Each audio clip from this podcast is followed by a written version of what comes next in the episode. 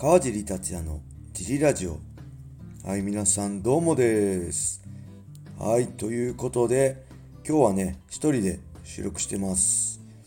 レターも今日はちょっと読めません。フリートークです。すいません。えー、今日はね川尻達也 YouTube をね、あのー、再開しました。ずっと、えー、ジムがオープンする2020年の春にねなかなか緊急事態宣言中でオープンできない頃やってたんですけど、でずっとやっぱ手間でやってなかったんですけど、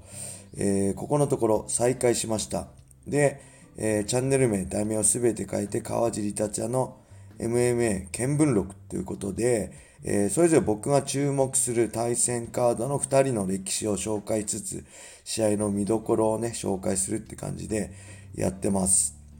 えー、一発目はね、USC でのえー、あれですね、えー、UFC269 でのライト級タイトルマッチチャールズ・オリベイラ対ダスティン・ポイエをやって、えー、その次は同じ日12月12日に行われる G ディープ105インパクトのディープフェザー級タイトルマッチ、ね、吉久潤太郎 VS 神田光也をやってって感じです。はい。で、これはね、まあもともとこれ聞いてくれてる人は分かってると思うんですけど、ジリラジオはずっとやってたんですけど、でこれ僕自身もね、すごい楽しいんですよ。僕こういう作業すごい大変なんですけどね、大体一つの試合で1時間か2時間情報まとめるの、ノートにまとめたりするのかかるんですけど、ただこれ僕自身がね、このより理解が深まって、試合が楽しみになるし、こういう2人の、ただ試合を見るだけじゃなくて、2人のね、戦いの歴史を知ることで、よりこの試合を楽しみにしているファンの人がね、ただ試合以上の楽しみを得てくれるっていうのもあると思うんですごい楽しかったんですけど、これ結構じ、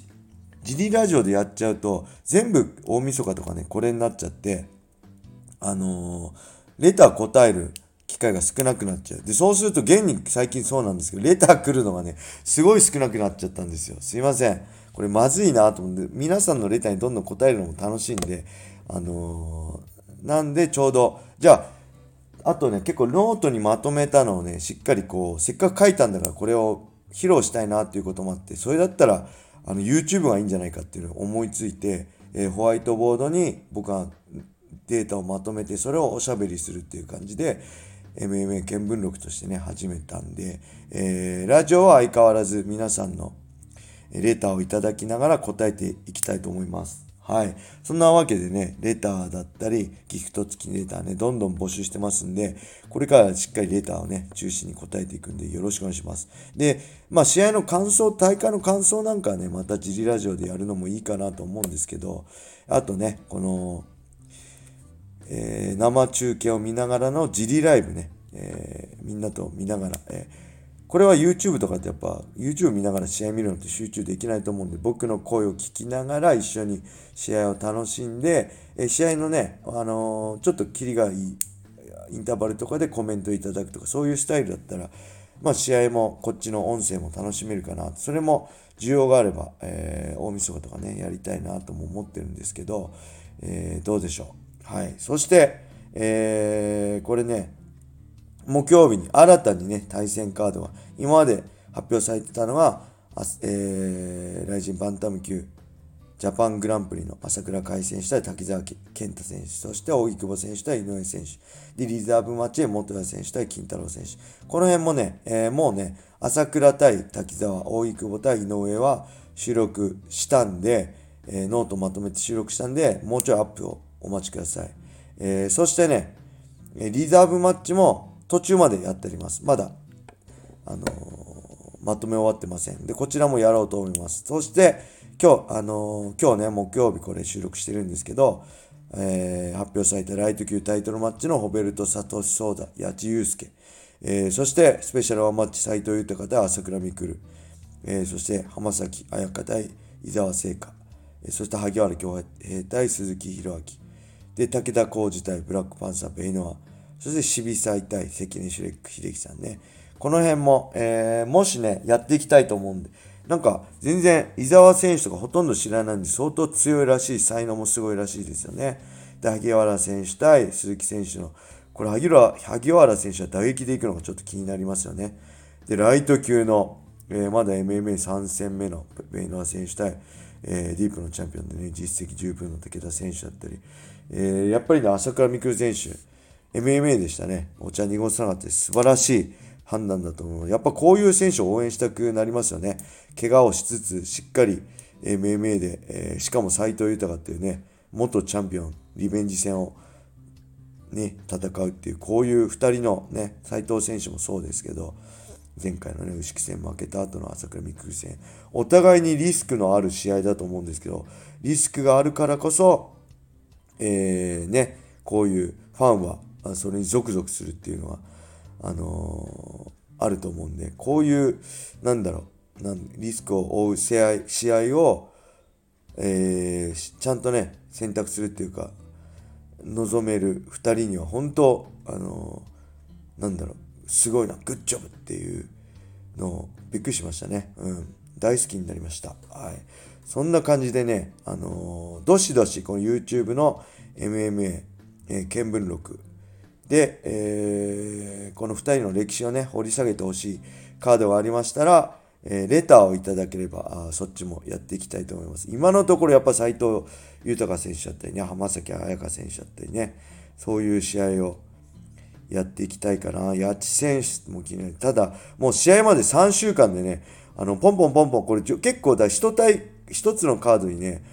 えー、まあ、1時間か2時間ぐらいかかるんですよ。で、それを、えー、黒板に、ホワイトボードにまとめて収録するのも1時間かかるんで、だいたい1つの試合で2、3時間かかるんで、あのー、そのジム営業の合間でね、ちょっと自分もトレーニングしつつの合間にやるの結構大変なんですけど、まあ、全部できるかわかんないんですけど、できる限り、えー、大晦日ね、僕も楽しみにしてるし、あの、盛り上げたいしね、これ、もうほんと僕自身ね、あのーまあ、新たな趣味見つけたな、こういうの好きなんで僕好きでやってるんでね、新たな趣味見つけたなって感じで、この2人の歴史を知るとより試合が楽しみになる。川尻達也の MMA 見聞録ね、やっていきたいと思うんで、僕も頑張っていきたいと思うんで、ぜひね、えー、チャンネル登録だったり、えー、視聴いただけると嬉しいです。はい。で、まあ、きっかけとしてはね、なんか、あれですね、えー、石川祐希の10分間の石川祐希さんね、カルペディウムの代表の、まあ、YouTube 始めたっていうのもあって、ああ、そういえば俺も YouTube なんかできないかなとも思ってたんですよね。僕そういう好きな人に影響されやすいんで。で、そしたら逆に石川さんがなんかラジオちょっと休止します。腰痛、腰がね、やばいとのことで。なんであれなんですけど、まあそういうきっかけをいただいてね、YouTube の方も頑張りつつ、ラジオも相変わらず毎日更新を目指して頑張っていきたいと思うんで、ぜひね、皆さんこのレターがないとこれ本当に無理なんで、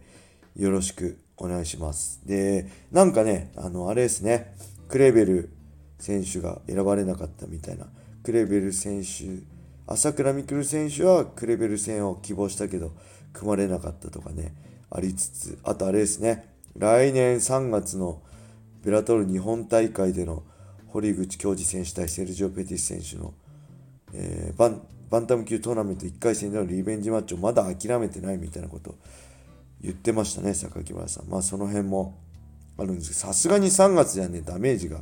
怖いんで、半年ぐらい少なくとも、ね、抜けた、抜いた方がいいんで、まあそれはどうなのかちょっとわかんないですけど、今後も、まあジャジャパニーズ MMA を含めて、えー、海外のね、ベラトールも、僕ね、正直ベラトールそこまで詳しくないんですけど、まあこの前解説させてもらってね、今後もしかしたら、なかなか評判が良かったみたいなのあり得るかもしれないんで、ベラトールも僕自身もね、勉強しつつ USC だったりのおすすめっていうか僕が楽しみなカードを紹介していけたらなぁと思いますね。うん。で、これ僕の解説にもね、今後試合あるかわかんないですけど、あ、解説のオファーあるかわかんないですけど、解説にも生きるし、僕自身もすごい勉強になるんで、あれですね。まず、こう、やっぱりね、選手に興味を持つことが一番だと思うし、そしてその興味を持つためにこうやって生まれた時だったりね、デビューだっていろんな選手の情報を集めることで、より選手に興味を持って、ああ、そうなんだ、この選手そうなんだ、こんなことあったんだ。でそうするとね、解説だったり、こういう、えー、見どころ紹介にもね、役立つと思うんで、まあ、これからも自分の成長も含めてね、えー、川尻達也の MMA 見聞録、頑張っていきたいと思いますんで、この G ラジオを、えー、ね、視聴して、拝聴してくれてる皆さんも、ぜひ見ていただけたら嬉しいです。えー、YouTube と GG ラジオ相乗効果を狙ってね、これからも、えー、更新頑張っていきたいと思います。はい。それではね、今日はこんな感じで終わりにしたいと思います。皆様、良い一日を。またね